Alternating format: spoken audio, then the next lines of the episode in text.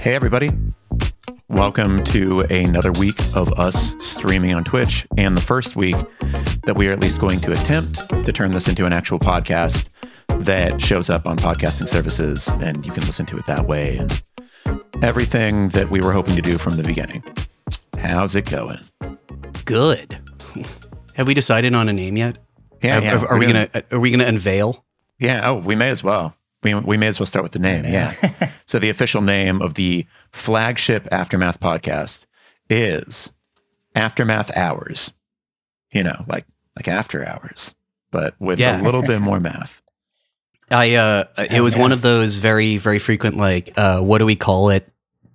And then I guess that's what we call it, kind of moments. I mean, that was like Kinda the like the first site. name that we thought of, right? Like somebody said Aftermath Hours, and we're like, no, that sucks. And then we're like, Mm-hmm. but maybe. I do. I, I, I like after parentheses math hours too. but uh, uh, we could do after hours. We could do after hours. Whatever. Wait, Well, when it's in the RSS, when it's in the RSS, it will have been decided. yes. It could be after parentheses math parentheses hours. So the official name is just after. um, Um, but, But- yeah, this is this is the ga- this is the podcast. yeah. You're well- listening to us podcast, and we're now podcasters instead of just being podcaster adjacent. exactly. Um, but yeah, so I mean, again, to start off, I guess, just like, how's y'all's week been? What have you been up to? How are you doing? I'm doing good. Uh, my week's been annoying. my PC is still broken, which is why I'm on my laptop right now. I But I'm think getting closer written- to fixing it. Oh yeah, you almost got we all blown write up about last night, weeks. right? Did yes, I, I installed my new power supply, which is what I thought was broken. Um, and because I'm a wiener, got very scared that I was doing it wrong and made the mistake that one often makes of googling what if wrong cables PSU Reddit, and Reddit was like, "You'll die, you'll ruin your computer. What are you stupid? Don't you know it's the blah blah blah cable?" And so I got very anxious, and I texted my friend like bad photos of all the cables and, and I was like, this is right. And like a lot of them are labeled clearly like PSU, CPU. Like it's pretty obvious where they go. Um, but she was very helpful. And so I very carefully did all this. And then um, I, it failed to work. That It powered up, which is great. It didn't explode, which was also great. But it didn't solve my problem. But maybe the problem is the CPU fan, which we just realized isn't spinning. So now I've ordered a new fan. Yeah. And You- what'd you get? You get a Noctua? Will fix it. Yeah, I just bought a new fan, not a new cooler. Yeah, which is what that's my fine. friend said to do. I don't know Yeah. if that's gonna do. If it's not if it's Um, not so spinning, then it's probably the, the fan. The cooler doesn't spin. So hopefully that's the problem. I needed to get a new PSU anyway, so no harm, no foul. But um, I'm very annoyed by this. It's annoying, and but I was a big brave boy who who did a basic PC task all alone. Um, Nice. after several hours of whining and definitely complaining to you all in Slack, but I miss my computer. Yeah, understandable. You So kind of need it to do anything at all to yeah, be I alive. do my job. so. You have a gaming job. Having a PC gaming is I know. uh, a pretty pretty huge part of that. I don't have a functioning computer at the moment in the same way that like my GPU just dies if I do shadow play or anything particularly GPU intensive. Apparently the CPU's fine. So that shit's fine. But like at this point it's like, man, I'm just going to make a new computer. This thing's full of rats. yeah, I have a really bad PC case. I had a PC case that I was like, well, okay, I can't get power supplies and shit, but like, you know, it's fine. It's COVID. It's 2020. I'll get this case that has a power supply in it, and then it's the uh, the H1, the one that got recalled for being like lit on fire constantly. And it's just like I still have that thing, and the airflow sucks, and it sucks to work in. And I was like, I want a better PC, and so now I'm just gonna finally build, you know, buy it, make it now. Hopefully, now that the, the if the 2080 uh, the 4080 Super is any good, that sounds like the sweet spot now. Right, they keep making new graphics cards. It's so annoying. this is annoying They- to me. they I'm do just going keep to be bitter about them, They yeah. everything don't make today. good graphics cards though, because no There's nothing so will ever. Well, no. Here's the thing: nothing is ever gonna hit like the 1080 Ti did. Like nothing. Like it's just it's it's Yeah. it's it's diminishing returns forever, and like you're never gonna get this huge like I'm set for 10 years thing. The only thing that you can do that will do that now is the 4090, and I don't have fucking time or money for that. I'm not and that doing one's like Right, twice. see, that one's like twice the MSRP of every other graphics card, and it's like right. fucking really hard to run. So it's just like, no, you know, it's like you're never gonna have like a I'm set for five years GPU anymore. Uh, See, that's the problem because I have a 1080 that I think I like came into somehow at Kotaku. It came to me, and at the time it was very expensive, so this was a great deal for me. And I thought, as you're saying, I'm set for life. Yeah. And now, like one of the reasons I need a new PSU is now it like it's not high enough to run new games, and so I was like, whatever, I'll just get a whatever the 1080 is now but like that isn't so clear anymore so like i was thinking of going for the 4060 because it's the cheapest and like i've made this joke before but like i have 42 year old man eyes i don't see well enough to, to need ray tracing and all this shit like I just need a graphics card that works. But like then again, people on Reddit where I have to just stop fucking going are like, well, the They don't live like you. Really, like the 10. I barely live like like that. this. I'm like, right? It's like, oh my god, man, I don't know. I just need a graphics card that'll play Alan Wake 2. Like, I don't know what to tell you. I'm gonna buy the cheapest one. But then if you're just gonna waste your money, because in two years they're gonna have the 60 25 and it's gonna be out of date, like what are you what are you supposed to do? Like constantly spend money on these Man, that's what they things? want you to do. Yeah. What do They- you they want super from want me, you to do that. man? Or you do what the rest of us do, do and you only play games that have DLSS support going forwards. Like yeah, I've got a 2070 Super, which is you know quite old now, um, but I can still play. Like if a AAA or if any game ships with with DLSS support in it, I can still play it at 4K on like a five year old graphics card. So like you don't need a 4070. I don't know what I don't know what Yeah. DLSS support is. I'm just gonna it's uh, It's- it's it's- it's it's using AI to pretend that it's a better graphics card than it is. Yeah, Ah, but it- that it- it- it works. Should yeah, get that. Yeah, it It's- works. It it's works mag- because they train the Yeah. models specifically pretty Yeah, well. It's Yeah. it's magic. So like it made Cyberpunk playable for me, which like initially it wasn't, and then like they fixed that all up, and then a year later it was like 4K buttery smooth, and I had like I hadn't changed my computer; it was the same computer. It was just Hmm. like there was witchcraft going on like under the hood. So Yeah, I mean, you can that's get it cheap, very but like cool. if if there's yeah, it's super cool, but it's like the only good use case for AI is making expensive video games run on less expensive graphics cards. Yep. Um, Yeah, Alice, Alice Uh, chat for just said upscaling. that, uh, Alice in chat just said that Patrick Klepek says that it works really well for Alan Wake too. So, and that's does, that's a yes, Riley game. do- yep, yep, it does. Uh, when when the games Patrick when uh when uh control came out i think it was actually like the showcase for dlss was like hey we can get this this thing to run with ray tracing and look really fucking good for like basically you're not your computer's not sweating and so like the, the you know of course it looks good on alan wake because you know they're finished they're all like demo scene guys who know how to make graphics cards sing and like use a, a quarter of the resources on every scene using like cool magic tricks. Uh, Yeah. but yeah, I, I I have a pervert use case, which is that I unfortunately do a lot of video stuff, and so I need it's this like I'm trapped in the torment nexus of like I have to have something that is both a workstation and like useful for like process, you know, like high end video encoding and all the weird crap I get into. And like that is bad because like, man, that's just going to cost you more money.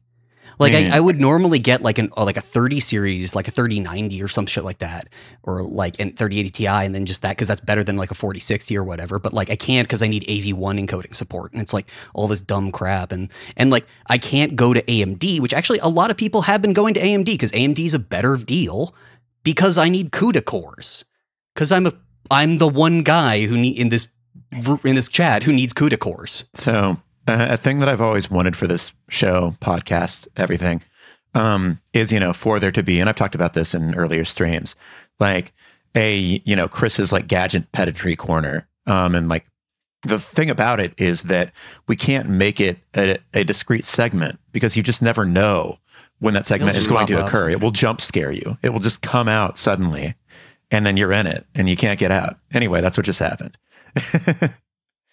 um, but yeah, with that first segment out of the way that was unplanned but worked out well, um, let's talk about some news. Specifically, uh, you know, right before we started recording, uh, Bethesda just unveiled their Indiana Jones game finally, and that looks pretty neat, I think. So let's talk about that. What did y'all think? I think it's a really good idea to get a company that says specialized in punching Nazis to give them a license that specifically involves punching more Nazis in creative and more old fashioned ways. Um, I'm looking forward to it. I'm looking forward to seeing what they can do with a different take on killing loads of Nazis. Um, It seems, yeah, it seems like a mixture of like first and third person.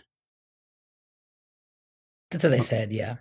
Uh, yeah, it seems it seems cool. It seems I I like you know it like I said this online. It's it's like it's like IO Interactive doing James Bond. Of course, that makes sense. He's hmm. got all these gadgets and shit, you know, and he kills a lot of people and like throws them off of cliffs. That's they, they've already got the gameplay there. Or like hmm. Arkane doing Blade. It's like they already have a thing where you just drop down and kill a bunch of guys, you know, in cool and elaborate and kind of fruity French ways. Like that makes sense. You know what I mean? Like, like I don't want to be in IP hell, but if I need to be in IP hell, the IP should match the studio, and this seems like it's a good match for the studio. Yeah. Yeah, And it seems, it seems Yeah. like all the all the license stuff on top is not ideal, but that's what you would expect from a massive AAA license deal. Where I don't like, you know, nobody likes his face. Troy Baker doing the voice is Is it mm, Troy Baker? Does yeah, it just it sound is. like Troy no, Baker? no, he ca- it came out and got announced a, a minute ago Uh, that he is doing. It's like, Is it mm, his? uh, Is it like- his mouth? Is what I want to know. oh, I don't know. I don't know. But I like, feel like the so- mouth was yeah. really evocative. So, like, they, that- they didn't that- get that Harrison sort of- Ford to voice, but they did mocap his mouth. They just set him in a room and they're like, okay, Yeah, just it move just- your mouth around. And he got so mad that he like like, you know, his- threw a water bottle at a PA. Yeah, like it looks so much like Harrison Ford's mouth, which made me realize, like, oh, his mouth is really iconic. But then when I heard the voice, I was like, is that Troy Baker? And then I could see it being Troy Baker's mouth, which also is very notable to me. So now I'm in this weird, like, middle space where these men's mouths kind of meld back and forth in, in my head. It's a lot of men's mouths in your head. Yeah, And just, you know mm-hmm. how, like, Harrison Ford smirks and it just, it's his, like, face in this Yeah. distinct way? no, I Yeah. know. I, I, jokes aside, I know what you mean. Hmm. Yeah. but then that's the more I mean, jarring I- because they they nailed that. What did you call it? Did you say it was an iconic mouth?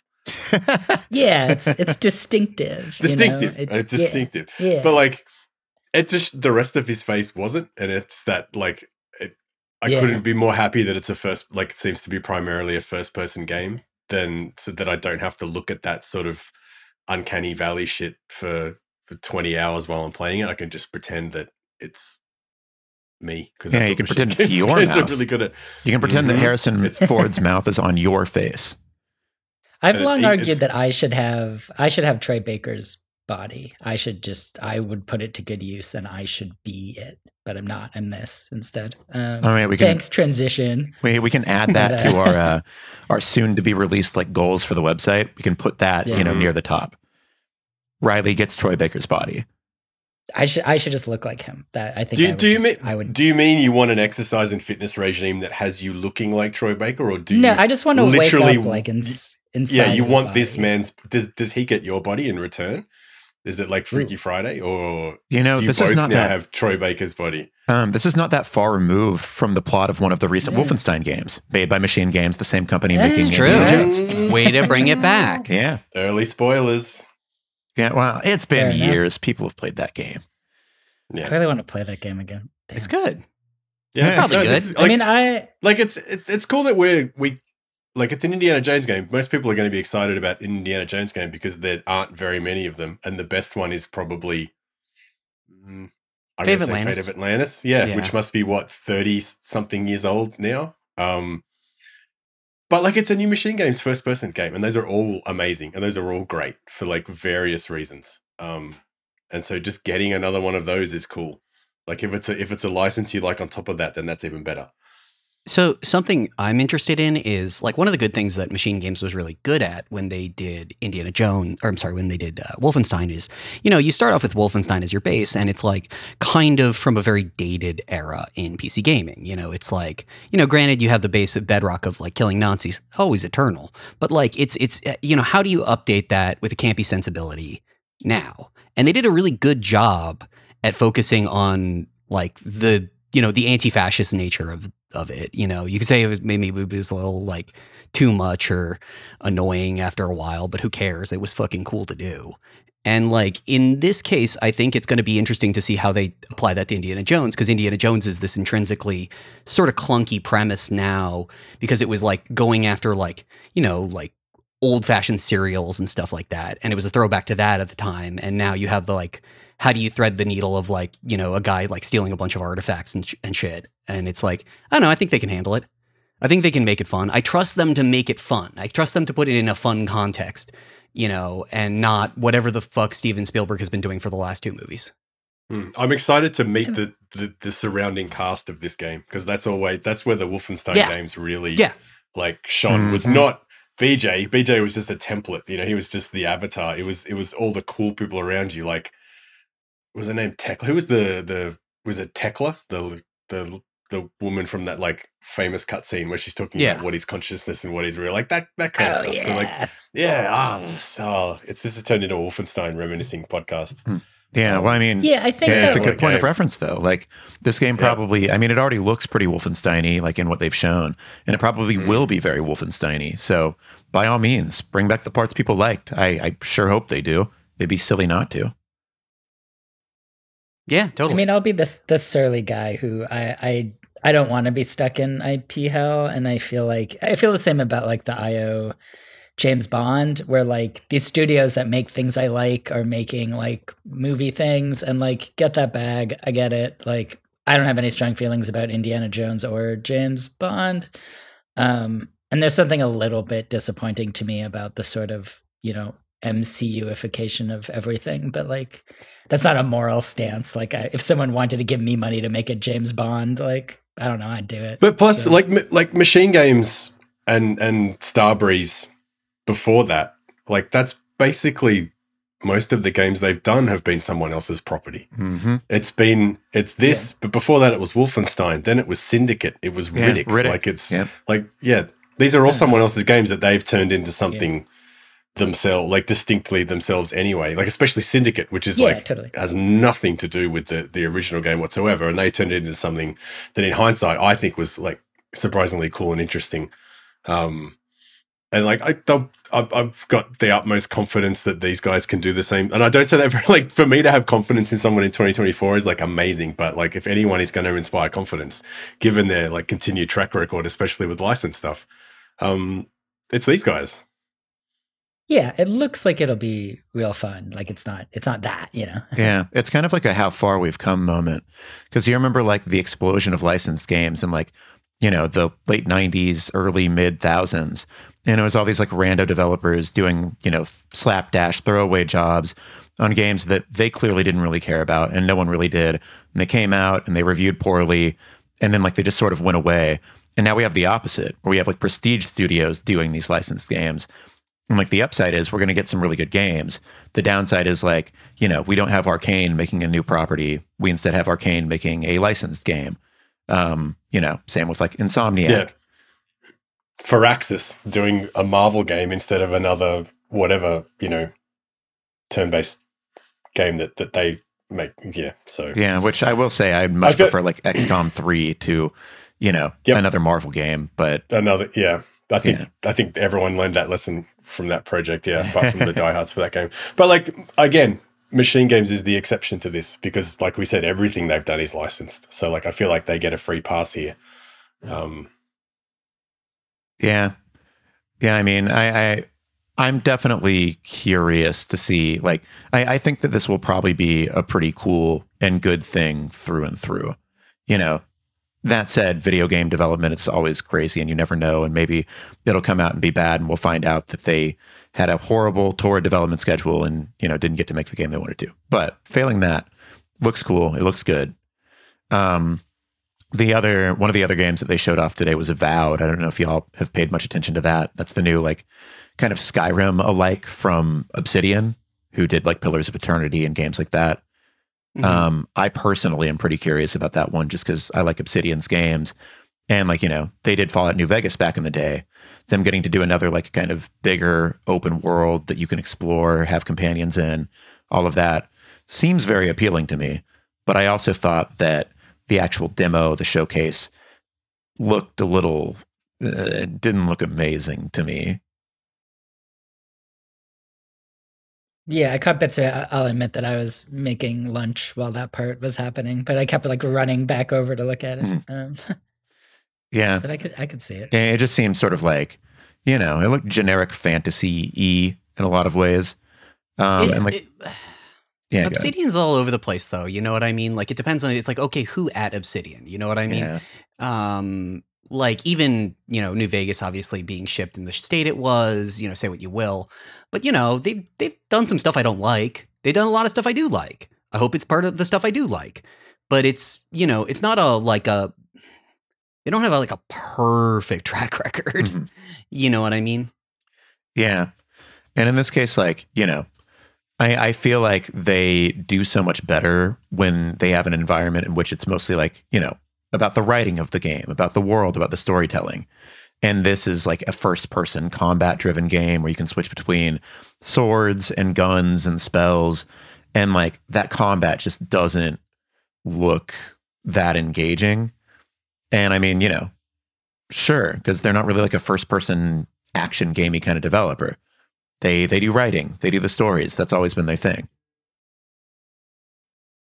I don't know they did uh what was it they did alpha protocol Yeah, man, that game that game ruled.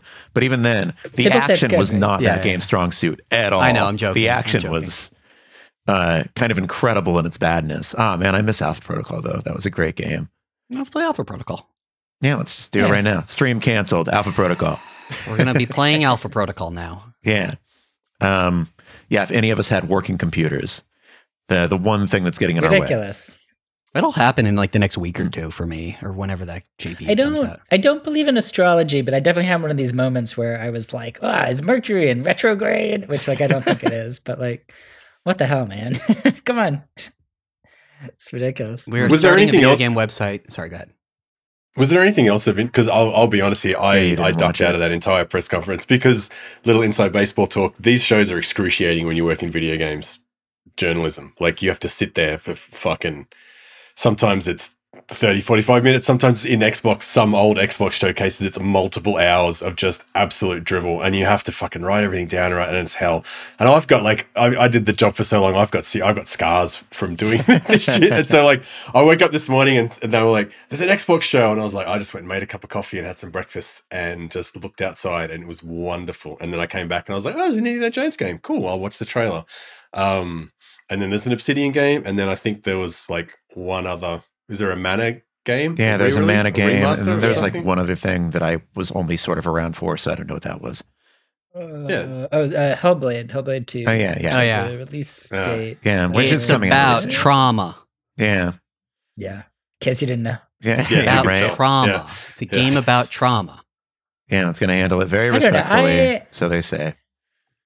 I think covering pressers is hard. I kind of appreciate the ones where they show the thing and then the devs talk about the thing because you kind of know that like this is probably going to be like a moment. I think I'm a little less burnt than the rest of you all, so I still get like I get that rush a little bit of like any minute, like news. Um, but they are they are t- the ones where it's like one thing after another are the ones that I feel like I really hate because it's just like oh my god, like. What's funny is that this I, I intentionally missed this one because Xbox, like of all of Oh them, yeah, the four X. none of none of them are enjoyable, really. But of all of No. them, X, Xbox shows were always the worst. They had they, they had the most excruciating presentation. They went for way too long. The tone was always so forced. The the the actual announcements were always so like ultimately like blah. Yeah, although But like to in- their credit, it feels like it feels like the one this morning was like just get in, show like five games and get out. So Yeah, it was pretty is- clean, it seems. Yeah. yeah, like Yeah. that's what that's what you want. That's what Nintendo kind of. I guess they didn't really develop, but they kind of nailed it from the get go with the directs. But Mhm. like that's what people want. They don't Yeah. want two hours of like panel discussions. Um, just like if you want to show some games, get in, show the games, get out. Um, and like yeah, it seemed like they did that. So yeah, I, mean, although I um, still, I still, I'm never, I still don't want to watch it. But for everybody Well, who did watch it, I'm very happy for you that it seemed to be much punchier. There- there's a bit that you might want to watch because they actually did show a, a very Luke game. They they showed a 4X strategy game. Ah, yeah, yeah, yeah. The strategy era. game. Yes. Yeah. Yeah. Yeah. Yeah. No, I- I, got I- multiple messages about that. They're like, just one of them was just like, dude, pyramids 4X. And I was like, you have my attention. Wait, it's got dude pyramids in it. Yeah. No, it was sorry, dude. It was this, um, this- know, the contents of the message, dude, comma pyramids, comma four X, and I was like, yep. I just want to know what a dude pitch. Pyramid would- would be. Um, I guess that would just be a human I, could- I pyramid, could but it's tell you only what dudes. a dude pyramid. I was gonna say. Sorry. um, Inappropriate. But yeah, no, it was like I guess like Era has the only part that I caught is that I guess when you you like decide what you're going to do, but every turn uh, occurs simultaneously. Like it's not one at a time. When everybody confirms what they're going to do, they all happen. Um, that seems like it could be neat. I, I, I, I saw one pyramid, one sorry, pyramids, fuck, pyramids. I saw I saw one screenshot with a huge pyramid in it. I haven't actually like, you know, I made a, I made a coffee. I had breakfast. I, I sat down here to do this. I haven't actually wa- and watched the Indiana Jones trailer, and that was it. I haven't actually watched the trailer for it, but people I know who are into this stuff seem excited about it, which that's nice. I'll go check it out as soon as we're finished here. More 4X strategy games at major AAA video game um, shows, please. Yeah, no I think I, I do agree. I do agree that the tone was like I like the developer. You're not talking to an executive element of this.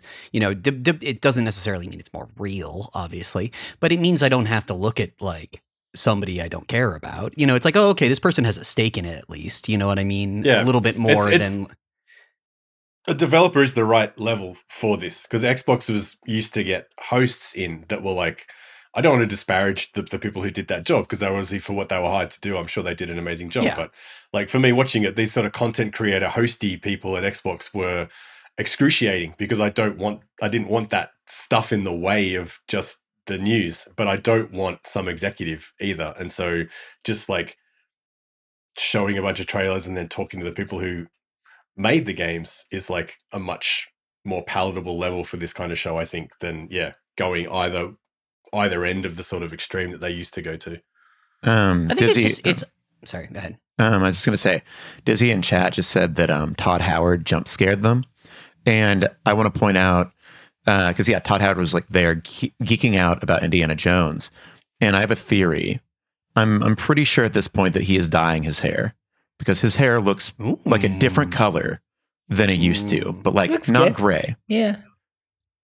Can And, we like, do you know the really But you know the really famous Nagoshi um progress meme where it Hmm. shows like from from Sega Rally all the way through to Yakuza where he's like a different man.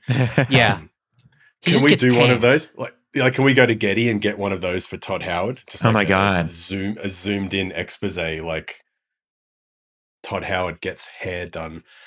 um, is Todd Howard dyeing his hair? Colon an investigation. Yeah, an investigation. Hey. Yeah, a piece Scoops. that would I, I feel like that would make a lot of people really mad even though it's uh, almost Yeah. entirely inconsequential Yeah. So we Well, it's the probably kind of hard hitting.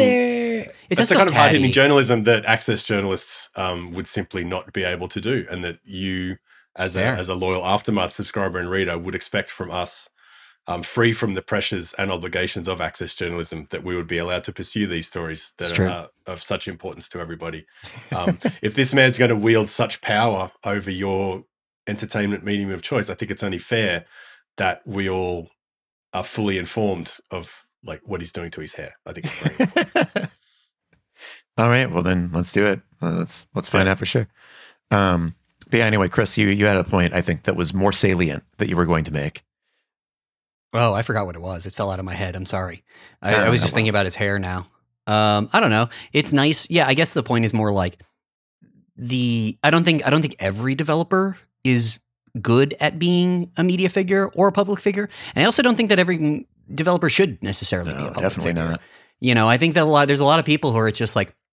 That guy's just gonna put his foot in his mouth, you know. That person's just gonna, or like they're gonna, you know, bumble their words, or they may not like show what they're good at because it's like you know, not the same skill set a lot of the time. Um, but also it's it's a better connection to make, and when a person is good at those things, you actually are able to like have an understanding of who makes the game a little bit better, as opposed to who is in charge of saying what games are good, what games are like going to be made. You know, I don't care about that guy. You know, I don't care about like the executive who does this because that's like I don't know. That's like getting a game presentation by like a Wall Street guy. I don't care about that shit. yeah Um, i i think unless that they're we good, I need don't know. I think we need at least one like guy who's basically Cliffy B again. Like we always need one of those guys who just, you know, like isn't actually charismatic but really believes that he is. and like loves to talk about. I mean, because Cliffy B is basically Zack Snyder, so we need one of those for games. There's the headline. We did. who was the guy? Who was the guy from Ninja Theory that they semi-modeled Oh, the the Dante from? That used to be like he, he used to front Yeah. everything for Ninja Theory and then Fuck. didn't. Oh, what was his name? Is it Jez San? Oh, whoever. anyway, I'm sure anyone listening or watching can look it up. Um, that guy was was our sort of. He was very Cliffy B. Um, and then I th- he's the last sort of Cliffy. Oh, is it Tameem and Tonar Tonardies? He's got like a weird Yes. like side yeah, the, cut shit. A, like a Greek, yeah, with like a Greek surname. Yeah, yeah, yeah. That dude. yeah. Um, he was he was he had huge Cliffy B energy. Um, Sorry. If you look up his name, uh, because he's the founder, the first thing is him in like health cloth clothes on like an electric skateboard. And Yep. like with like 20 chains. And it's like, yeah. It's like, oh God, you know, who was the you I think what was it? Um I think Yakuza was the last of the great, you know, guys in leather dusters style developers. Cause like before then it was um Team Ninja. And I'm glad they no longer have him in their ecosystem, but Itagaki was just like, all right, I'm go- I'm a Oh, like man, alcoholic sex criminal. I, I think so much. was wild. Oh, he's not a I- good I- person. No, not no, a good he person. definitely was not a good person, and he was Mm. like mad sexist. Um, but he was I, interesting. if if, if if this helps complete like the visual picture, I interviewed him at TGS once, like a like a one on one interview, and it was in a very dark room, like barely lit with some neon lights for whatever game it was on on the wall. And I'm sitting on like a plastic chair, and across from me on a three seater leather couch is Itagaki in a leather jacket. This is this is September in Tokyo. It is like hot as fuck. It's it's like hundred percent humidity, and he's sitting there in a leather jacket with the sunglasses on, and it's like ten thirty in the morning. Uh, I was like, man,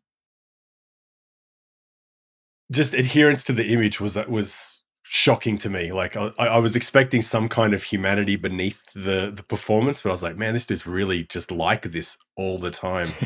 Um, no wonder these games are also like this. like, yeah, I mean, you know, we, we talk Just- about like Hideo Kojima as an auteur, but I mean, maybe Itagaki also counted in his own horrible way. No, he didn't. Mm. I actually push against that a lot. And I say this as somebody whose like favorite game is Ninja Gaiden 2, probably, or Ninja Mhm. Gaiden, like split up between those. Like, A, Ninja Theory is still good without him. It just doesn't have an Aerosmith song licensed. Debatably, it's better. Um, I mean, they they need to they need to like sma- slap some sense into whoever keeps putting items in their games and just be like, you don't get to do have equipment in this game anymore.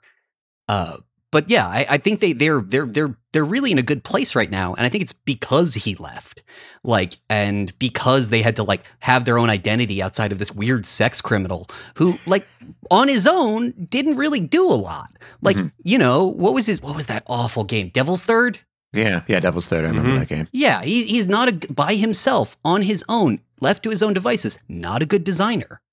You know what I are mean? you telling Like- me that putting putting boobs in a beach volleyball game that's loosely adjacent to a, a fighting game is is not the same kind of auteur um, signature as Hideo Kojima's confused political messaging?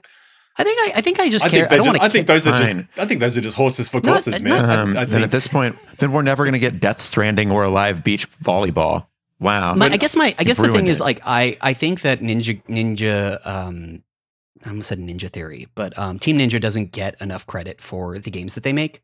You know what I mean? And I think that they are mechanically one of the best companies out there um, for making a really tight character action game. like uh, like hands down, I think that like their games feel and demand more of the player than anybody out there.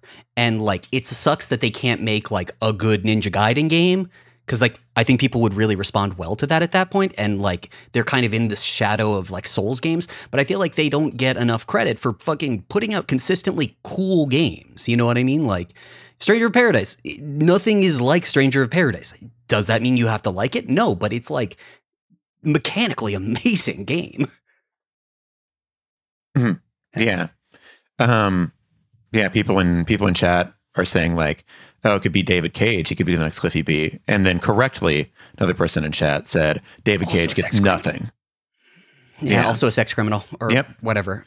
Is he? I don't remember. Um, but There's also, also there's, the, there are the also two opposite ends of the bad. spectrum as well of like video game dude. Like there is there is 35 year old who thinks he's 25. Like when Unreal Net first came out, anyway. Cliffy B, like uh, Bart Simpson thinking he's in Tony Hawk's Pro Skater 3 kind of dude. David Cage on the other end is like just a creepy old guy. He's the there's zero Cliffy B energy to David Cage, other Yeah. than the fact that he like yeah. I won't say I, I I I have jokes about David Cage, but I won't say out loud because I don't know what laws exist in France for libel and stuff. But um yeah, not a Cliffy B guy at all. He's the opposite. Like there's no there's no fun to be had with David Cage. Like Cliffy B is his ultimate appeal was that he was like yes he he helped make some important video games and and yes he placed himself very prominently in the public eye and yes he was an enormous putz when he was doing it but like there was there was something endearing about that anyway like a, you know like he you didn't have to like it but at least it was like oh man this is at least very funny david cage is just like fucking gross like and all his games suck and are in really awful ways um and his studio sucks and the conditions there are bad and like they're they're, they're not the same at all so let's let's not do this. um, before we move on from Cliffy B, I do want to point out that uh, his in this, you know, he's still around. He's not making games anymore. He's like doing comics. Um, but if you want an interesting Twitter follow, uh, you should follow him on Twitter because he alternates between just like absolute normie posting, like the normiest shit that you will ever see on Twitter.com. Like it's almost insulated from anything else anyone else posts. It's so strange. And then like weird stuff in his personal life. Um, I have a Cliffy B like- fact. wait, what? Oh, I got excited. I have a Cliffy B fact, Yeah. which is that he was um was co-producer on Hadestown, the Oh, yeah, that's right. Broadway musical, Yep. which is quite good. Which I've always just found very. I feel like I said that to Steven once, and he was like, "What?" And I was like, "I know a fact." Yeah. So I'm always just proud that I know this. Well, yeah. Uh, another element, the the the weirdest Yeah. Twitter post that he ever did that I ever saw is that at one point, um, I think he was like at a hotel or something with his wife, and he like photographed her from around the side of the wall when she was using the bathroom, such that you could not Oh, see most of her, but you could see more of her than somebody would want to have seen of themselves while using the bathroom. And I was just like, "What are you thinking?" And that's that's Cliffy B. Like technically it didn't do any harm, but it was just like you didn't need to do that. The voice in your head that said, "Hey, maybe I could do that." That was an intrusive thought and you should ignore it. anyway, Uh, men, men from the past. yeah. Um, but yeah, moving on to other news from this week. Um, I think the other like big kind of point of discourse was a quote from Ubisoft um, about the idea of game ownership, and specifically that at least this particular Ubisoft uh, employee, who is, it should be noted, the director of subscriptions. Uh, what a fun title. Um, he wants players to grow, and this is the quote, comfortable with not owning your game. And so a lot of people saw that and they were like, well, how dare you? Um, I want to own my game and I, I'll never be comfortable with it. And that started off a round of discourse around, you know, subscription services and all of this. Um, and so I wanted to know, how did y'all feel about all of that? And do you think that we are moving toward a point at which there will just be a lot of subscription services and games that are kind of, you know, relatively ubiquitous, like in film and music and everything? Or like have games kind of sidestepped that? I think your feel like- I think your post sort of Yeah. nailed the sentiment of it in that this is one of those instances where like we can all be unhappy with it and we can all say we don't want this but it's already this has already happened. Like this has been this is this happened 5 years ago. Like so many of the games that we even think that we own we don't. Like it, we don't really own any digital purchase. And then even the ones that we do own and that are still functioning on functional modern hardware can can be changed or revoked at a moment's notice due to some licensing lapse or, or rights issue or, or whatever and so like it's one of those instances where it's it's just more this is brought it into everybody's attention that this has already happened more more than more so than it being a portent of of terrible things to come. This is more of a reminder that oh, this bleak future's already here. I don't think it's I don't think it's leading towards an all subscription future though. I think it's just more a, a very blunt reminder that like because you can still like for all the the for all the power that Netflix and Amazon and Apple and everything have in streaming, people can and do still buy digital versions of of movies and, and own them, and those have the same limitations that a digital purchase of a video game has. But I don't. I, I think we'll still, and for a very long time, and maybe forever, we'll still be able to spend 40 50 60 dollars on a game to to like in air quotes purchase it it's just that it's going to be subject to to limitations that you know we may not all be aware of, but which may increasingly be become a pain in the ass in in the years to come. Yeah, yeah. I don't know. I, I I have this thing with like digital ownership of games where it's like, um, we kind of reach an inflection point where like a lot of this stuff relies on ecosystems that I mean, like, there's just too many things hooked up into different things. Like, you know, you reach an inflection point where you can, you, you, there's like, there's games where, yeah, you just download that to your computer and play it, and you can save it on a hard drive somewhere. And I think we're beyond that with a lot of stuff, just in terms of like the sheer number of patches alone require an online ecosystem to support them.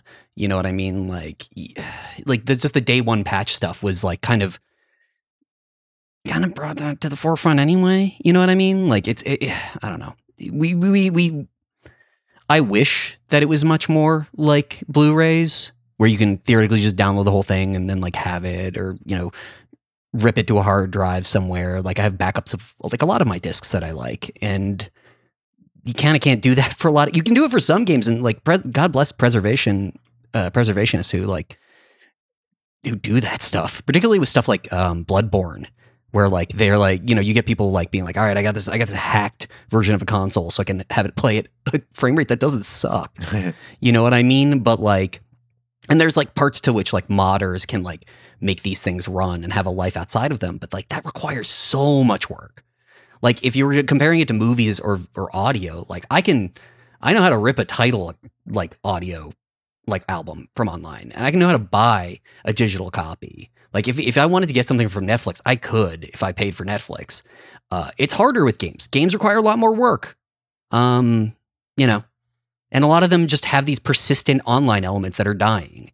So it's not even just like an ownership thing. It's also like the games are constructed in a way that makes them annoying to just have somewhere. Yeah, that's for damn sure. Yeah, I mean, you know, it, it is kind of a shame in that regard. I mean, it's a huge shame in a lot of regards because also, like, you know, if you want to be somebody who's archiving all of this, there's so much work to do. Like there's so many micro versions of individual games even that functionally no longer exist because of updates and things like that. And in a lot of cases, you know, games get improved for the better, so who really cares? But the point remains, like that part of that game, you don't own that. It it went away. You have no access to it anymore. Um, and then like yeah, uh, Dizzy in chat mentioned still mourning the loss of the 3DS slash Wii U eShop.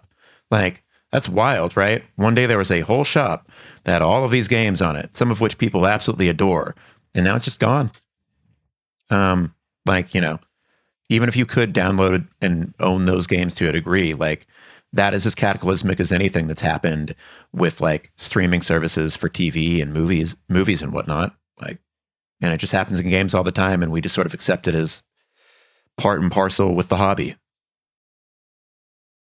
Yeah, it sucks. It's you know, um, I don't know. I get this way, especially with like always online games, like functionality where it's like, oh, we'll build this entire ecosystem around this, and then like you're just never going to be able to play that shit again, unless like they emulate a server or something. I don't know. Yeah, I mean, I don't know. I think of- I think those, those games those games are always going to be like that though. Like online games have always been this sort of temporal thing. Like we can never preserve them fully because they they only exist in a time and a space.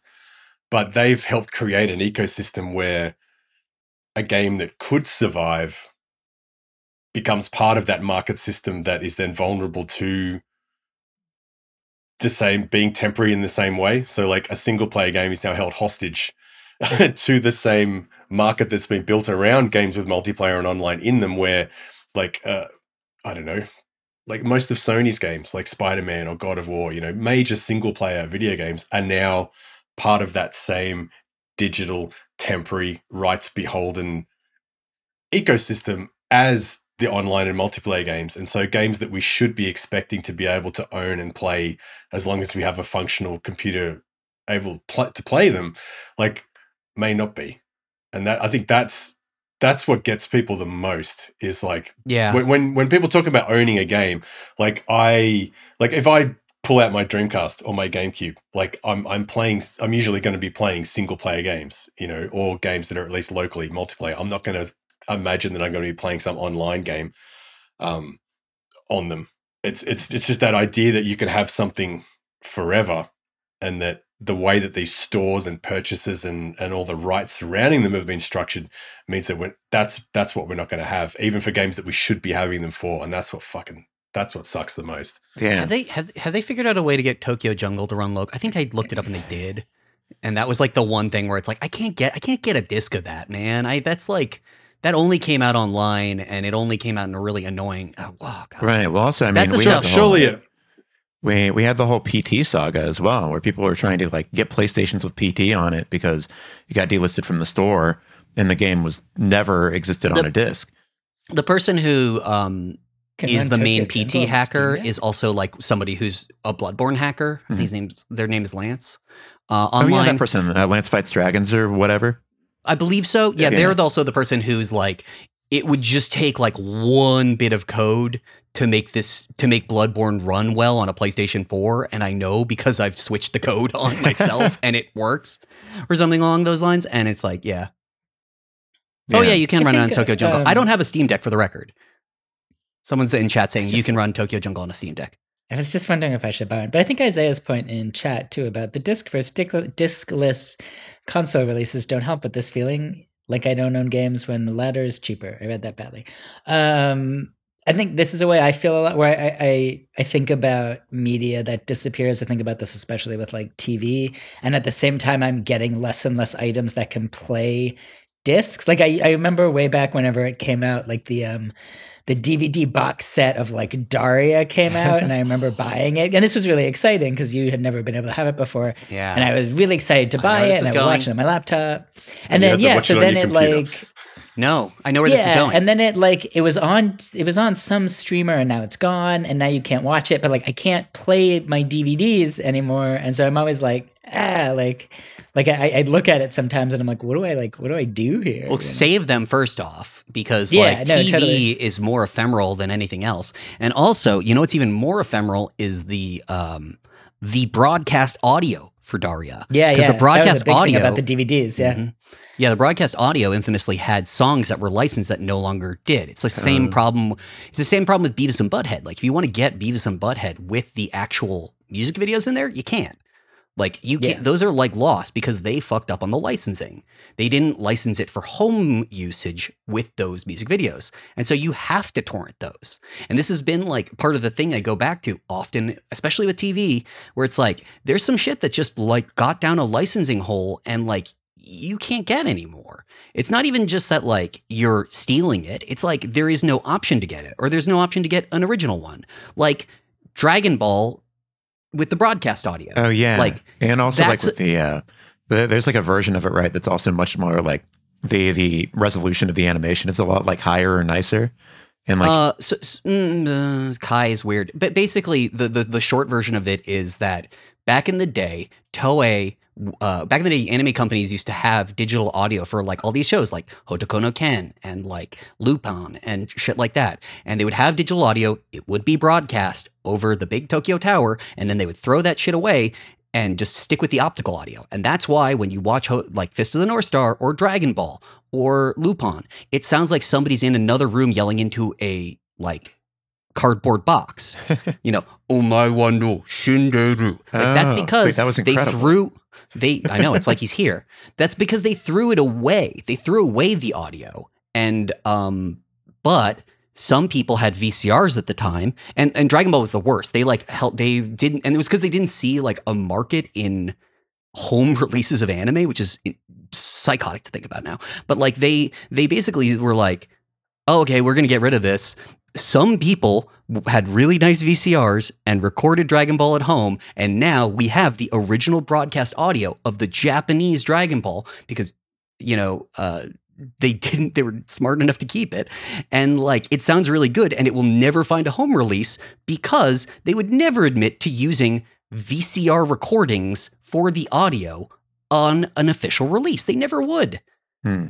It's like it's logistically their their hands are tied. They can't do that. And there's actually a bunch of Fist of the North Star that sounds really nice now too. And this only exists through people doing preservation because the companies that do it are bad stewards of it sometimes. We had this Hmm. whole discussion about like if Sailor Moon was pink this this week. And the answer is no, that shit was not pink. It, this shit was just them not keeping the masters correctly and it's salmoning. Um, but now all these people have this aesthetic association with Sailor Moon being pink, when in reality it was like, no, there's color balance correctly. You know what I mean? And it's all because the people, sometimes the people who hold on to rights are bad at doing that. They're not the best stewards of their work. And they often aren't. Um, but that brings me to like a thing that you said a moment ago, which is the idea of people being like, you know, smart enough to keep this stuff, to hold on to it. And that is, I think, maybe the best, although certainly not the only use case for piracy. Like, is, you know, doing things outside the bounds of what these companies want because these company, companies did a bad job in the first place. And so, you know, using piracy both as a means of obtaining something and also preserving it, of, you know, stewarding it forward. I mean, yeah, like I'm, you're never going to get, we are never going to get a home release of Sweet Home, I don't think. In part because of the legal battle that happened, like following it, and also because Kiyoshi Kurosawa got into an argument with his producer, and that's why for my Christmas uh, I got the laser disc of it, and you know, transferred it because that doesn't exist. It's a part of film history, and it, it only in my con in the context of me watching this. You know, I don't know. This is I, this is part of the reason why I've been getting so into like VHS and laserdisc preservation is because these are a bunch of movies that just don't are gonna die. They're gonna die, and nobody else is gonna like think to take take care of them. Like you are the person who who who transfers the thing you want. If you want Daria, get a DVD player and get it, or have a friend with a DVD player and get it. But like you have to Right. be the steward of your own stuff because a lot of times companies won't protect you. It's really funny that you use the word piracy there, Nathan, because like I've I wrote about this a few weeks ago. Like there is no piracy without ownership because the two things are related. That's why people are pirating stuff because they want to own things they can't own anymore. But that we still call it piracy, which implies like a bunch of people trying to steal PC games they don't want to pay for. Whereas really it's like citizen preservation mm-hmm. now. like it's a it's a it's an industrial like Chris is talking about like the F like and and like I don't know if you've written about this on the site or not, Chris, but we know from talking with you in Slack and just in general that like the the scale of the efforts that are now underway, like globally, to preserve media that is disappearing, like needs its like we should really stop calling it piracy because Mm. that's not what it is. These people aren't trying to duck out of paying for something; they're trying to keep a, a work of creative, like a creative work, alive for future generations to enjoy because the people who actually own the thing don't give a shit about it and are either going to break it or lose it or both. Um, like oh, I've just probably said a blog out loud now. Yeah, Yeah. you did. I mean, I I, Yeah, I was gonna it. work on All this right. one too, so it's it's we can talk Yeah. later about it. But Okay, like yeah, it's let's one of do that. those it's one of those things where like uh yeah, like reboot. Like reboot, somebody found the masters to reboot. Like the original I think D2 masters and like I'm in a bunch of discords that are like, "Hey, d- you know, like who had I got tagged by like 30 people when someone's like they found the original reboot tapes. And I'm like that's cool. I don't have a D2 player. Like 3 people have a, have that thing. You know what I mean? And like immediately someone's like yeah these guys have those. You'd have to bring it to them. You're going to have to like just ship that or like do a road trip or something. But like it's a really small group of people. You know what I mean? It's just also it's also frustrating because like nobody teaches you how to do preservation. You just have to learn through like going into weird anime encoding discords and like getting information that way or going onto Doom9 forums. Like I've been spending a lot of time in VapourSynth, which is when you encode video in Python scripts because I'm trying to transfer a movie called The Comrades of Summer starring Joe Mantegna uh, the guy from The Simpsons, I think, Mhm. you know, plays Fat Tony, uh, where he goes and teaches a, a post-Soviet Russian baseball team how to play baseball, and that was an HBO release. And I would love it if HBO got that like out of the vault and like transferred it well. But they're not gonna because it's like an old ass TV movie. There's literally no incentive for them to do it. So I'm doing it because I would like to see it in a decent quality. And I have a weird Laserdisc player right here that has been hacked specifically for this purpose. And like that's stuff that I've like I'm as with most of these things when people are like chris why are you like this? And it's like because i have no other option. Because this is my this is where i've been pushed. I love a project and i don't have the option to watch this weird baseball movie. And now i now i have to you know like do these things because i'm the only one i know who is interested enough to do it. Right. Um, well, yeah. I mean, I, I think that that's pretty much the case for, like you were saying, everybody at this point. Um, but moving on from that, uh, so I think we still have a little bit more ground to cover in the news. Um, I, I wanted to hit one last topic. I think it's maybe nearer and dearer to me than it might be to other folks, although I don't know.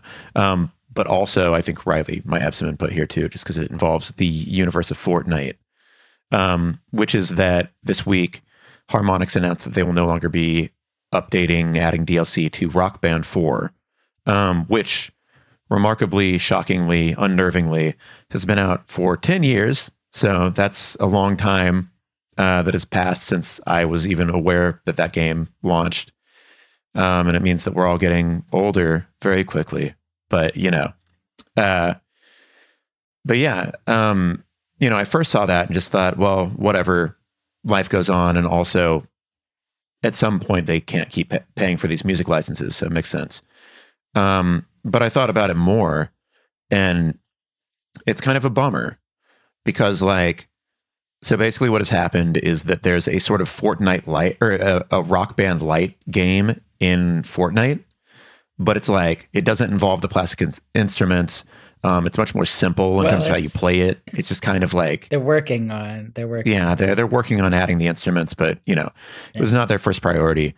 Um, and I don't know, something about that just kind of bums me out that like this game series that was really cool and interesting and pioneering for its time um, is now effectively dead, at least for the time Mhm. being, and it's been replaced by this kind of, you know, very like edges shaved off clone in the Fortnite verse.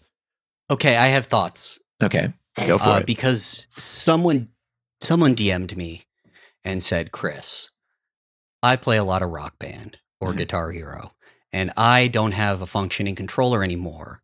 Or rather, You're rather, about to say a blog out loud. yes, no, this is a blog I'm I'm already currently writing Okay. in my head at least. Um, which is I don't currently have a Rock Band controller that I like. What is do you know about the DIY scene there? And so I went into my mind palace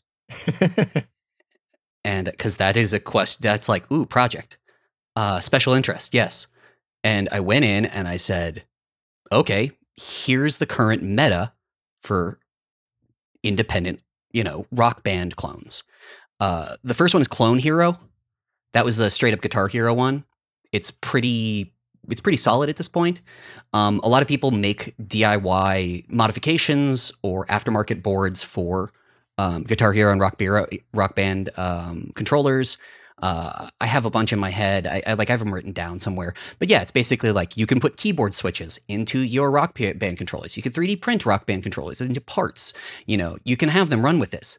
And uh, Alex Navarro was talking about this online because I think they discontinued support for Rock Band at the end, and and his response was like, "That's so depressing." There was like this company cared, and there was like long term like support for this. And but there is precedent here because we all know the status of DDR, which is Stepmania. Stepmania is where DDR went. Or, you know, Elite Beat Agents or Osu Tatakae Ouendan. That's OS now. Like, if you don't have somebody who's a steward of like this form, particularly with rhythm games, you will get people who are like, ah shit, man, like we're just I can I'm just gonna pull your fucking you know, like roll up your sleeves and make a make a Bemani game yourself. You know what I Mhm. mean? Like that's what's going to happen. Um, and you know, it doesn't have to be that way. Actually, um, like you know, I, I think that um, Beat Saber, it would obviously be hard to clone, but also like they're very good at not overscaling themselves and also like putting themselves in a position where they like you know keep content coming out for people you Mhm. know what i mean like Right. that that's a series that makes sense and like didn't extend beyond it or was, wasn't pushed beyond it and um and then there's another one for rock band that i just saw called yarg yet another rhythm game um, and Yarg is a full like rock band clone that I think is open source and like coming out. It's it's in it's in stable beta I think right now. Um, oh yeah, Project Outfox. I should say, Stepmania is Project Outfox now. Basically, furries took over Stepmania. It's Man, that Complicated. makes so much sense. yeah, I mean, that- that like, is- that's that's that's just who you. I mean, they were probably in charge of it anyway, regardless. Yeah. But like you know, that's who you trust with it. Um, but yeah, I have Project Outfox uh, installed on my computer with like every pack on there. But like you know, when when you have this thing that's so dependent on music licensing, oftentimes it ends up following this trajectory because the even though the form of the game is correct, it's hard to keep it profitable in the ways that games need to be profitable. Um, and you know, in the case of DDR, it's like Konami and just like how they like merged. Didn't they like uh, one part of the whole like Konami collapse was that they like merged all the teams, the sound teams together with the DDR team. Hmm. I did not know that, but that I sounds like remember, I remember that part of it. Yeah, Um, but yeah, no, I mean, like, it's interesting because I didn't even mean for this to happen, but a lot of this does go back to the preservation conversation. You know, it's a similar concept of like the these publishers are not going to do it for you, and in fact, will eventually, you know, destroy this thing because it's no longer making them money and it's starting to cost them money. And so you've got to make sure that there's an alternative. But the problem with that, and you know, like you even see this with things like, and I don't know if people still play like Clone Hero or whatever, um, but games like that is, you know, you, you've gone a le- a, at least a level down into obscurity, and so a lot of people don't know about these alternatives. They just assume, oh, you know, Rock Band is done being updated. I guess there's no hope, or like, you know, this game is dead. This type of game for the time being is dead. Um, and I guess like the the question that I have or the challenge is like, how do you publicize these other efforts that might in some ways be technically infringing on copyright um, without also endangering them? Do you mean like Clone Hero and shit? Um, yeah, like just how do you get how, how do you raise the awareness for people who might be interested in these types of games? I mean, I think I think that's like I I mean, you know, they might get sued. Who knows? It's an open source project, but I mean, like, there's nothing. Uh, I, I think I think I don't know if anybody has it in them to sue them for that. In the same way that I don't know if like Step Stepmania is just like who's going to sue you for Stepmania. I mean, Konami, I guess, but like. Too late. Mhm. You know what I mean? I, I don't know. It's there's sort of a shit and get off the pot thing about all of this. Uh, Osu really bugs me because I really do think that like the company that made Osu Tatakae Ouendan also made like Guitar um, Gitaroo Man, and I like really wish that that company had. Uh, I think it's Ignis. Yeah, I think so. They I wish they had succeeded more. Mhm. Um, but yeah, it's just pe- people don't often don't know how to handle these things anymore, like publishers and. It, it- you know, then you have all these like leftover like rock band controllers. Well, what are you gonna do with them? You want these things to have like rot somewhere? I mean, like, sure. Or you could just like throw some keyboard switches there and like a, a Raspberry Pi and like have some fun with it, you know?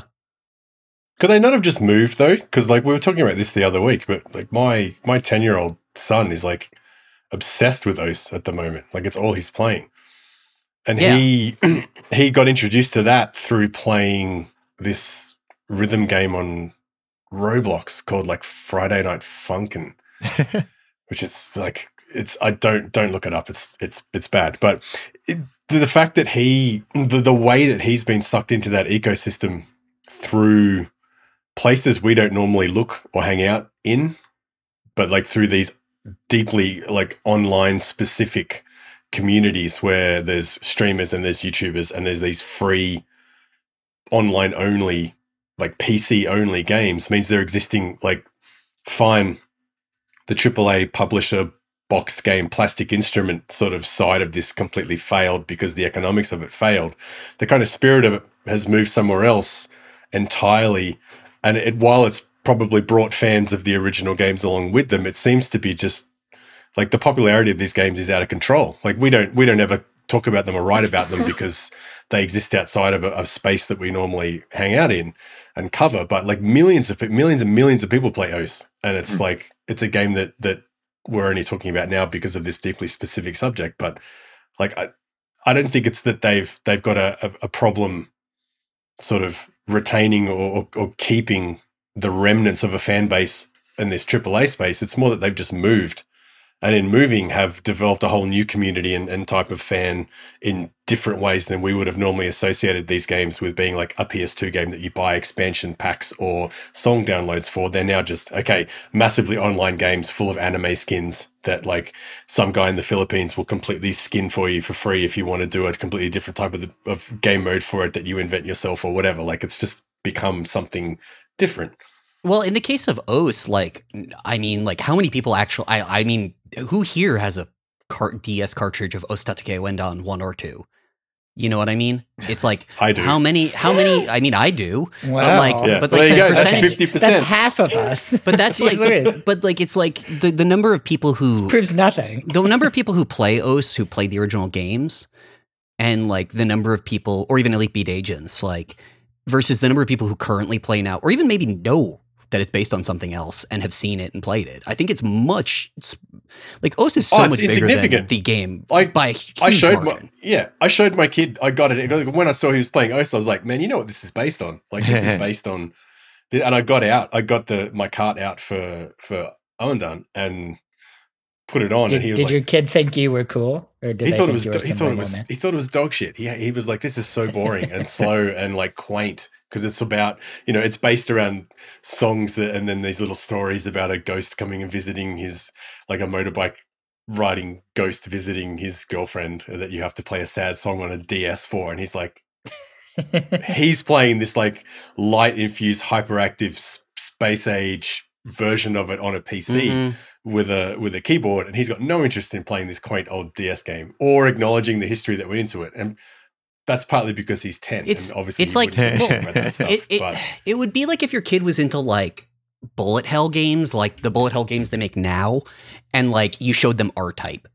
You know what I mean? It Mm, would be yep. like that would just be they would be like, why would I give a shit about this? It's not like going at like three thousand BPM and like making my heart explode like a hummingbird. You know what I mean? It's it's it's this other thing, and you can acknowledge the lineage. Um, yeah it's I the want thing someone- where people people always acknowledge games like oh we couldn't have adventure games without Return to Zork or The Hobbit. And it's like you Your ass acknowledge isn't that. playing- if you're writing if you're yeah but who the fuck is playing those games? Nobody I don't want to play that shit. It's fucking your ass text is games. not And- playing Zork. yeah and so that's i feel like that's the equivalent. It's like he- that's what he's thinking about this ds game. He's like i'm not gonna play this shit. It's made before i was born. Mm-hmm. I feel like it. Yeah, it speaks to a broader a broader question about aging, which I which I think about a, a lot. Um, but yeah, your kids don't need to play that stuff. Like, No, no. shit, man. Um, They're gonna eat us all, and that's how the circle of life goes. And like that's that's fine, man. Um, speaking though of like them eating us all, I do think that kind of segues into the other side of this equation, which is that, you know, to a degree, at least in terms of the developer making a game like this, um, and actually updating it, you know, Rock Band will to some extent live on within Fortnite. And I guess, you know, Riley is the resident Fortnite person. I was wondering what you thought just about these games in general, like the fact that it really seems like Epic now is saying, okay, we're going to create, we're going to turn Fortnite even more into like quote unquote the metaverse. And we're going to have all these like different, different like studios within Epic creating individual discrete games that can be played within Fortnite. Like, are you interested in those? Do you think those are good? I is that a worthwhile pursuit? Or is it just like Tim Sweeney's vision of the metaverse being shoehorned into this thing where it's just like no one actually cares? I, th- I think I made this argument in a blog that I think Luke cut it because it was stupid. But um, it was stupid for the blog. But I think that, like, you know, they've been talking about the metaverse since at least 2019. I always trot out the same quote of Donald Mustard at the Game Awards talking about how they're going to make the metaverse. And, like, obviously, you know, they, they did that. And the sort of return to the past Fortnite season, followed by the release of, you know, the Fortnite rhythm game, which is made by Harmonix, which Epic owns, and the the racing mode, which is made by Psyonix, that Epic also owns, um, and the Lego Fortnite, which is sort of all the other games combined. you know, like this is what they wanted. Yeah, they want you to go into Fortnite and only be in Fortnite and be the metaverse. And there's an argument to be made, I think, that like I don't I, I don't want that, but I think if if they're gonna do that and clearly nothing not even 900 people layoffs will sway them from doing it like you know people want video games and here's more video games inside your video game right? It's not something that's so off-putting about other metaverses is you know like you know mark zuckerberg wants you to go to a meeting inside a vr thing. And i don't want to do that. If i'm playing a vr game i want to play vr i don't want to go to a zoom meeting. Um, and, and, so I think by staying with the same things, it has a chance. You know, it, I open up Fortnite now and I could play, you know, five different games, not just Fortnite. And part of me, because I'm like a boring grown up, finds that off putting. I want to play Fortnite. That's why I opened up Fortnite. But like, it is cool to have these different modes and and these different things, and and sort of cool to have them all seamlessly. I don't know what ultimate benefit comes from every game being Fortnite. Right. I don't know that that is great. I think that, you know, something Epic Epic has paid out a lot of money to creators and so there must be money to be made like maybe it's a useful tool set and like because we were talking about Roblox before like does it turn into Roblox like what happens there so like I don't know I'm kind of I'm like interested to see where it goes. If if you take as a given that they're doing it, I don't know that they should. Then I think that they'll do it well. You know.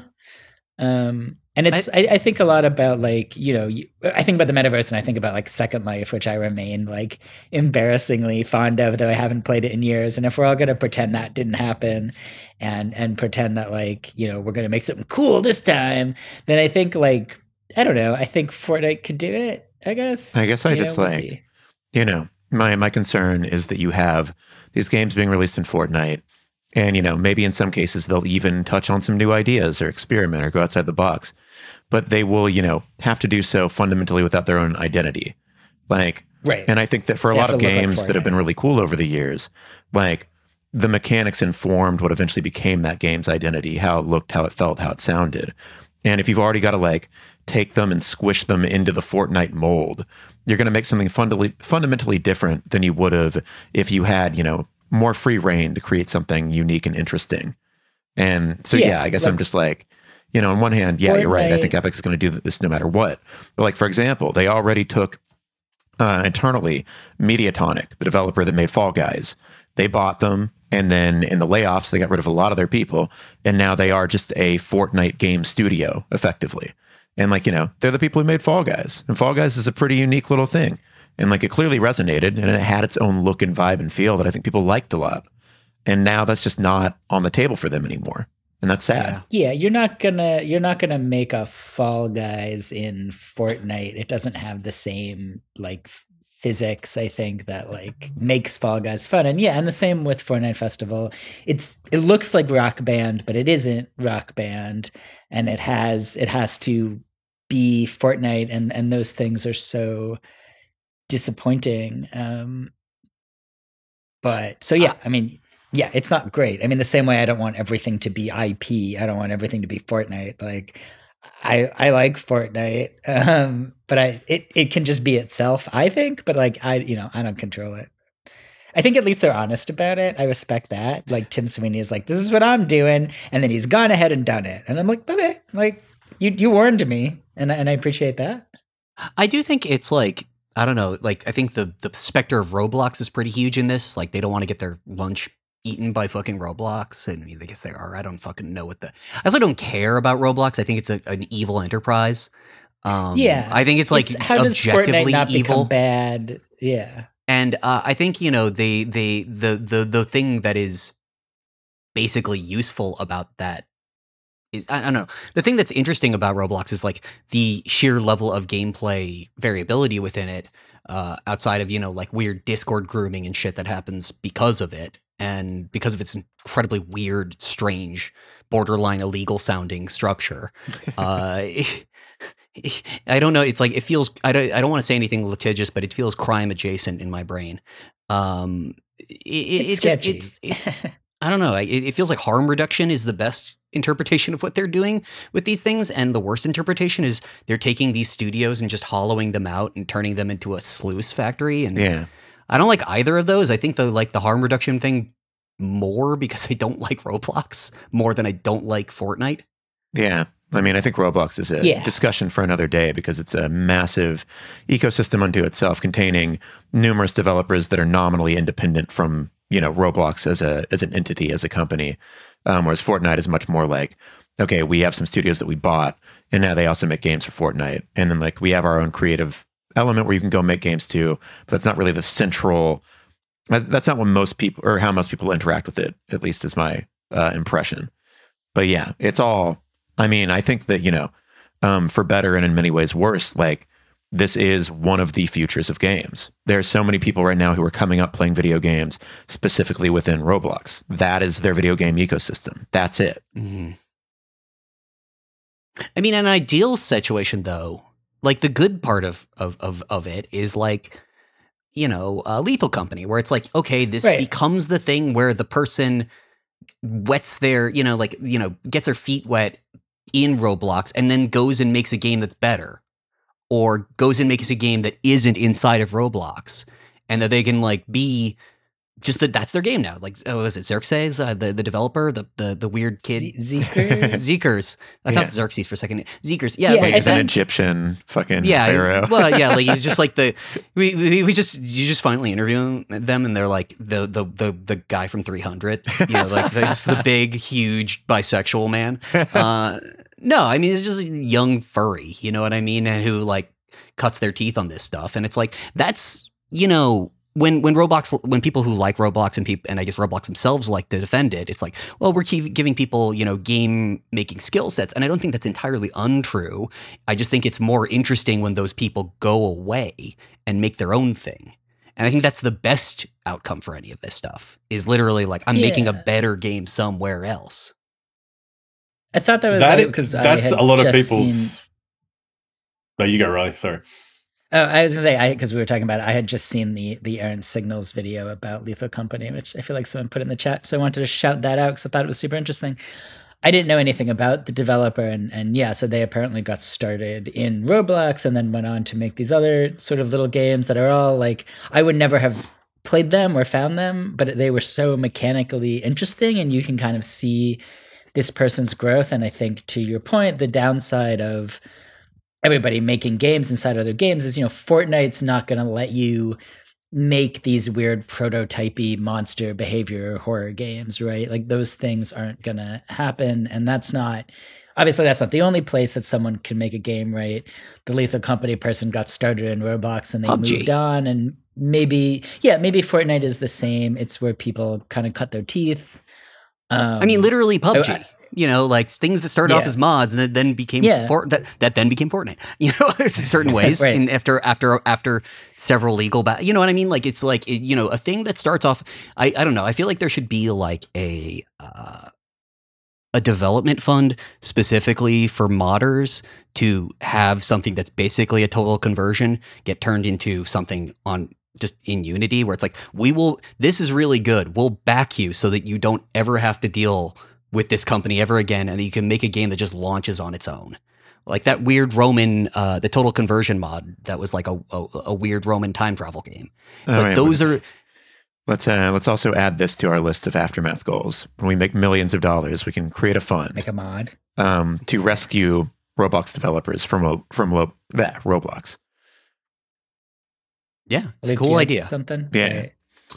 Um, well, with all of that said, I think it is probably time to move on to our last segment, which is just questions from the audience. Um, we got one from Discord that I want to start with, but in the meantime, everybody in chat, uh, feel free to ask us whatever. We can answer any question. Um, we, as I said last week, between us, Mm. probably have most knowledge in the universe. So, you know, anything you want to ask, go for it. Um, in the meantime, from Discord, the question this week comes from I once was a cat, um, and they say with such with a such a huge amount of games that came out in the past year and games that just exist in general, how do you make decisions on what game you play next? Any tips for dealing with choice paralysis? This presumes hard that for I us. Have dealt with it. Yeah, because like we have professional obligations to try and play as many games as possible, so it's hard for me to answer. like, yeah. Um, I mean, I would say for me, like, and I, I think that this is only something that I've really thought about recently because I spent so much of last year playing a bunch of like really, really big and long games back to back to back. And I think that I, you know, have hit a point now with Cyberpunk, which I'm finally about to be fully done with, where I'm like, man, I want a palate cleanser. And I think that's a good way to look at it in general is like finish one game and then think about, okay, what would the palate cleanser to this game look like? And so in the case of Mhm. Cyberpunk, that's something shorter, that's something that's like more self-contained, that has its own unique vibe and world. Um, so I'm probably going to play like Prince of Persia, which is like a smaller, I mean, it's still AAA, but it's, you know, a smaller game that is very much its own discrete thing. And I think that if you look at it that way, you can maybe, you know, keep yourself engaged with the games that you are playing and have a good time instead of, you know, playing like three massive open world games back to back to back and being like, man, I'm kind of just tired of this rhythm. Mm-hmm. I yeah, think I think like good. Okay, uh, I think that uh, I'm gonna play Pin- Prince of Persia because it looks good. this look game looks really good. Uh, Yeah. I saw I saw a clip of the combat system and it looks b- b- like it looks like you they just put a full combat system in there, which is always cool. It's like you didn't have to make this play. I think like one of the Lego Star Wars games is like that, where like, you did not have to make the combat like this good and throw juggles and shit in and like cancels and stuff, and they they did, and so it's like immediately, no question, I'm gonna play that next but yeah, it's literally just like, um, what? Who do I trust is a good way to put it. Like, who do I trust is saying, "Yo, you got to play this," and to what degree is it interesting in my life? And yeah, thinking about it narratively of like, man, I just got off of a whole like AAA game. I don't want to do that shit again. I think one of the ways I deal with it, which is one of the ways I, I, I- think lots of people have this experience of like you have a lot of stuff to do and you don't know which thing to do, so you don't do anything. Is like I'll I'll look at all my game libraries. And I'm like, well, I want to play this, or I want to play that, or I should play this, and I end up not playing any of them. I just stare at my library all day. And so I think that like just pick one, just click a thing. I think part of how I ended up playing so much Fortnite is I would be like, I don't know, Fortnite. I'll I'll play around to Fortnite while I think about what I really want to play, and then it's like four hours later, and you've you've played a bunch of I've played a bunch of Fortnite. Um, so I guess my advice for that would be like just just click on one, like just click Mhm. it. Don't think about if it's the best one. Like just just go for it. Um, sort of helps helps me. Um, Yeah, yeah, just like become. I I, I do that a lot in life where I Yeah. just sort of become frustrated with myself, and I'm like, I'm just going to do something. Like the little timer in my head has gone off. It is time to just make a call because otherwise, Right. I'm just going to sit here and I'm bored and I'm bored of hearing my own thoughts. Like, let's just do it. Um, but yeah, okay. Another question uh, on a very different note. Any thoughts on Pitchfork Media getting folded into GQ?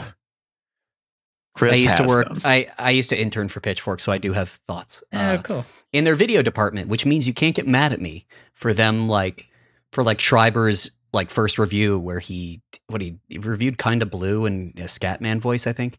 Uh it's just really not Oh, a good but he was also like four yeah, it's really bad. Everyone brings it up every time, but it's also like he was 13, so it's like, I don't know. You know, it was there there, there is one of the many ancient blog horrors, and I think he's probably fairly embarrassed by that now. Um but yeah, no, um I don't know. I I went I I, I have worked at Vice and Pitchfork and Gawker. I've worked through all Is of it- these horrible the- Are you places. the link? I'm the I'm the I'm the the the it feels like something like the Antichrist would like if you were doing an, a modern Antichrist, it would be like he he he had all kinds of internships. Uh, no, I mean I, I I like worked in these spaces, and it's like uh, I miss what they were. I don't know if that's possible again. Um, I think music journalism in particular has been in a really shitty place. Um, especially internally at Gawker or at GO, because there was a music blog that was like supposed to be launched for like a year, and we had you know just a great person lined up for it, somebody who's done like phenomenal work in it, and they were just really good people. they have a lot of really good people who are really good Yeah, friends of mine who were they got some of the best people and they could have launched a good ass music blog and they chose not to. They they like were like nope and they but they kept them on staff for a really long time then they went to like Jezebel and Giz and like it was so depressing because like um you know just generally music music journalism is like has been has gotten like one of the worst ends of the whole like commodification and consolidation thing because like it was just fucking pitchfork for a really long time and i guess like there are other bloggers there are other youtubers and you can make the argument like oh yeah you know like it's all on TikTok now. And it's like, no, man, you lose institutional knowledge. Mm-hmm. And like the thing that needs to happen and is, you know, there does need to be a defector for music, whether it's just techno or whether it's like general music. There does need to be a user supported, cooperatively owned music blog. It has to happen. Um, it's an inevitability. And I think about this in relation to uh, Red Bull Music Academy, which I've brought a bunch of times. Some of the best journalism hands down. I know people who are doing their dissertations in like Detroit techno who go back and s- reference articles by that because they were really, really well done. It was a great looking site. It did really good journalism, and you don't have a place for that except in under the aegis of other places like gaming websites. Yeah, you have traffic streams there. Music websites are just in shitter, and so it's like, yeah, no, it sucks what's happening to Pitchfork, but also like this has been a problem for way longer and it needs to be fixed. Yeah. Well, isn't music like music journalism? Was it is it the vanguard of the commodification of media and and Yeah. reviews in particular? In that, hmm. as much as we emphasize and we enjoy and we hope to preserve and continue a more serious form of sort of criticism and, and journalism and writing about a medium, I mean, the cold facts are that most people tend to see reviews as product recommendations, as purchasing recommendations. And as music stopped being something you paid 10 or $20 for an album for and started becoming something you could listen to everything whenever you wanted, Mm-hmm. as as the purchasing element of reading a review started to go away, you can obviously see the vast majority of people's interest in music journalism goes away. And that's where the failure of the sort of ad supported model that we've all quite recently left. Obviously, music journalism was years ahead of the rest of us in that there was never going to be an ad supported website or, or, or network of sites capable of supporting music criticism because so few people who actually gave a shit about music journalism anymore because they weren't looking for whether they should buy an album or not. And I'm not defending that. I think that sucks. Um, but like, it's also a really sad indictment of where we're at today that we have to be talking about this at all. Yeah. I, well, I, I, mean, I, I, uh, shipwreck in in chat said something that I kind of want to like talk about a little bit because I think it ties into what Luke just said. Um, they said like you know they've always been a fan of Pitchfork, um, enjoyed the podcast, but access to music is so immediate. I just don't find myself seeking out reviews for music releases, and I can understand that. Um, but at the same time, like I'm somebody who like I love music. That's like one of my other main hobbies. And so I really enjoy listening to music and then looking at people's reviews and being like, what did they think? Um, as a lot Yeah. of people do with games. And even though that's not the way that most people probably engage with the thing, um, I still very much believe that it should exist for the you know for the few who do like to do that. Um, also, just for like the bettering of the form, or not even the bettering of it because it's all subjective, but you know, for the ability to have these more in-depth discussions about the form and about what people are doing and the appreciation of the form. you know, um, and like this is also a personal pet peeve. I don't like Anthony Fantano or whatever his name is on TikTok. Mhm. I think he's really incredibly annoying. He's like if you combined both Green Brothers together and made them a music critic. Um, but like I think also the the format of TikTok itself means that a lot of like the discussion you could have around music gets flattened and like becomes less interesting. And we need things outside that ecosystem. Like we yeah, just do. I, I also just I, I take umbrage to the idea. I, not not to not to to to fully disagree with you, Luke, but I do I do think because I do think you're right that once you remove the buying the purchasing equation thing, there is a level of pressure that doesn't exist anymore. But I also think that does a disservice to the idea that writing is interesting unto itself. You know oh what no, I mean? I'm, I- I'm I'm I'm not saying that I believe in that. I'm saying that clearly this is what's happened and is what's happening across multiple mediums. And it's a, it's a short it's not a shortcoming of music journalism. It's a shortcoming of ad supported website. Sure. No, no, no, I- that- I- that don't, don't- see it as being profitable anymore. I, I don't disagree with that, and I think it's more of a website problem and a funding problem than it is. But I also think that like the, the I think the the difference in that is I think that like you could make a good if, if if it was fully true, you couldn't make a good defector for music, but because it's not, I- I think you could. Does that make sense? I think it's like the thing about Pitchfork that was interesting was it was a place to go to learn about new stuff. And the thing that makes websites good is that you go and you learn stuff and you catch up with things. And like that was what made Gawker interesting. That was what made people interested in Gawker who did not live in New York. Like people were like into this like the gayest, cattiest New York City gossip that had no reason to care because it was a website they went to pretty regularly. And that was kind of the vibe of Pitchfork was like, you know, oh, let's see what they have to say. Let's see. And, and I think that there's a draw there that exists outside of and i know this isn't what you were saying but like i do think that that is the selling point of doing something cooperatively owned or at least something like making a new website is like it gives you a place to go to i need a place to hang out i need someone to tell me what music is good that isn't just like random people i know online who i follow and trust i need a like place to read a long thought about it and what that means I don't know. Sorry, that mu- that must have been that was I wasn't disagreeing. It was just tangential. No, no. I mean, I, I I get what you're saying. Like, yeah, I agree. I mean, I think we all very strongly agree because we would not be doing the thing that we're doing if we didn't. yes. Yeah. um. Yeah, you're definitely preaching to a to a choir here. Sorry. But yeah, I mean, like, um, you know, it, it's a shame, and I really do hope that the defector or defector, well, um, the pitchfork people who like got laid off do some kind of independent venture. I mean, I think that you know, similar to the others that have arisen, like there's obviously a lot of folks online who care and who would support such a thing. And I have to imagine that the people who got laid off are talking amongst themselves about doing such a thing. So, you know, I think it probably it's- happens. And also, if any of them are watching right now, uh, hit us up. We'll give you advice. We will. The- yes. Yeah. We are experts on what not to do. That's all yeah. we need. I think it's hard though. I've said this before. I, I get excited when I say, "Oh yeah, worker owned," you know, reader supported. We'll just all do that. But I, I do think that, you know, I don't know that it's on individual journalists and the reading public to kind of staunch this wound. I don't have another answer, but I do, I do recognize that like it kind of turns into like, well, if you want journalism, then like you, the news consumer, you know, like you, the reader, I hate the word consumer. I'm sorry. Like you, a person who wants news, you just have to pay and fund for the news yourself. And like, I, I do feel anxiety about what But that is that not what it- into. Like long term, that is the history of publications, though. Like we've lived Yeah. through a very, sort a very short Yeah. aberration of that. Like for centuries, it's Yeah. been, hey, I've written something.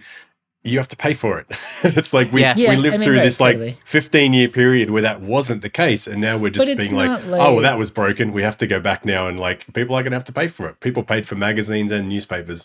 We're going to have to pay for music blogs and video but game those websites. things also Like, had they had money behind you bought the magazine i think that's fine but i worry this idea that like the whole thing you know as as we're learning like a, a publication costs more money than i think what is you know Sure. what people No, I, so so i just i don't know i, I feel i I- just worry that like I, I understand what you're are getting at. I- we are we building a new world in the ashes of the old or are we just like letting the systems that should have made life livable you know cast us aside and sort of how do you find that balance i guess I, I like guess for me, it's more just thing i like struggle with I don't think it's like you're but subscribe to aftermath and pay us money Yes, please do. That's, that's how we make this work. No, I guess I guess the question isn't like. So I understand the the the the, the pushing back against the ne- sort of like idealism relative to the reality of running a business and what that means and keeping the lights on, and like you know, can is it sustainable across like multiple, you know, industries? I'm just saying like, what other choice is there?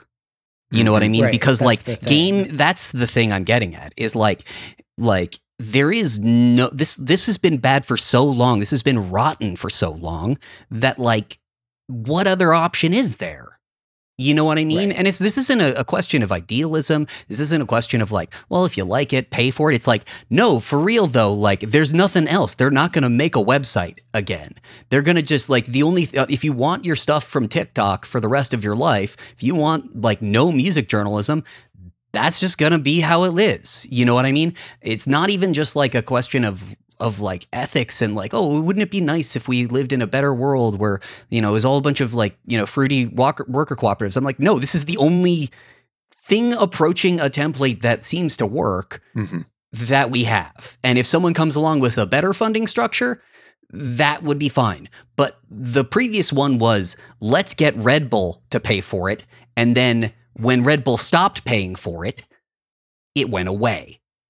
And like that's so like barring that, I don't see another funding structure. And it's just the reality of it. And you know, and if nobody so supports it, good, sure, whatever. That, that's that's that's your call. You know what I mean? If nobody makes it and nobody supports it, it won't exist. That's just math. Yeah. When it's also like, and we're, we're learning this now um, because so many of these websites that have been, you know, obliterated recently um, felt like institutions. And in their particular scenes, they were. They became, over time, crucial pillars of whatever scene they existed in. And then, so I think the reason that so many people are shocked when they suddenly go under due to the, due to the whims of capital is that they felt like they should exist forever. Um, but when the people with the money decide that it's time for them to be over, they just are. And, you know, as long as we allow those people to keep controlling these things, that's going to happen over and over and over. Institutions will only exist as long as they are profitable. And that's just untenable because it means that scenes get destroyed and have to rebuild. And then it just happens repeatedly. Um, and so, yeah, to, to Chris's point, I think this is the only way we can really do it. Like, there's just not another good option that allows for something that can be actually sustained over time. That that's just it. Unless Mhm. someone out there reading is an NBA player on a max salary or some kind of Or Hollywood Shohan Otani. Or Shohei Yeah. Otani, sorry. and just and just has ten million dollars they want to leave in a little trust that we can dip into every twelve months to pay for a staff indefinitely. Um, if you're if you're listening and that's you or you're similar to that, please get in touch. yeah, um, please, please get in touch. Uh, even just to talk. Like maybe, you know, you just want to, you know, like we, we money later. We can talk for now. Whatever you whatever you want to do. If you just want to hang out, we'll be cool. Yeah, you know, if you want to like get coffee or something, maybe, you know, just take pictures with us, you know, like hang out, tell us things you like, you know, look into our eyes, stuff like that. You know, it's we're we're, we're fine with that. We we are more than We- fine with that. Um, with all of that said, I think we have gone through the questions that we got. Um, so yeah, I think that's pretty much us for this week. Um, thanks everybody who came to the Twitch stream to hang out. Um, assuming this turns into a podcast, thank you also to those who tuned in and listened. And uh, we'll be back next week with more of the same kind of thing, but about different stuff. Yeah. All right, later. Bye. Bye.